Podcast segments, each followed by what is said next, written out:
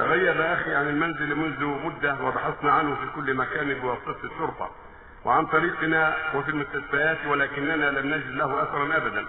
فأخذت أبحث أنا وبعض الناس عن عن الموضوع فنصحوني بأن أخبر سماحتكم عن الموضوع لأنهم قالوا لي ربما اهتم الشيخ بالموضوع ويرى رؤيا تدلكم على مكانه.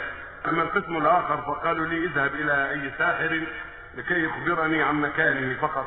ولكني رفضت كل الافتراضين خوفا من حرمتهما. نرجو أن تخبرونا إلى الطريق السليم. أثابكم الله.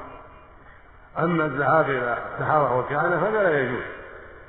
وقال النبي صلى الله عليه وسلم من أتى عرافا فسأله عن شيء لم تقل له أربعين يوما قال من أتى كاهنا وصدقه يقول فقد فقد كفر بما على محمد عليه الصلاة والسلام.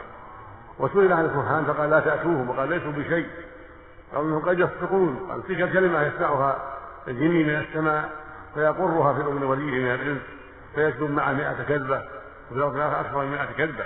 فلا يجوز سؤالهم ولا إتيانهم لكن في إمكان سؤال الناس في مجامع الناس في إمكان كتابة الجرائد والصحف ما عرف فلان بصورة كذا وصورة كذا وصورة كذا قد رحمه الله.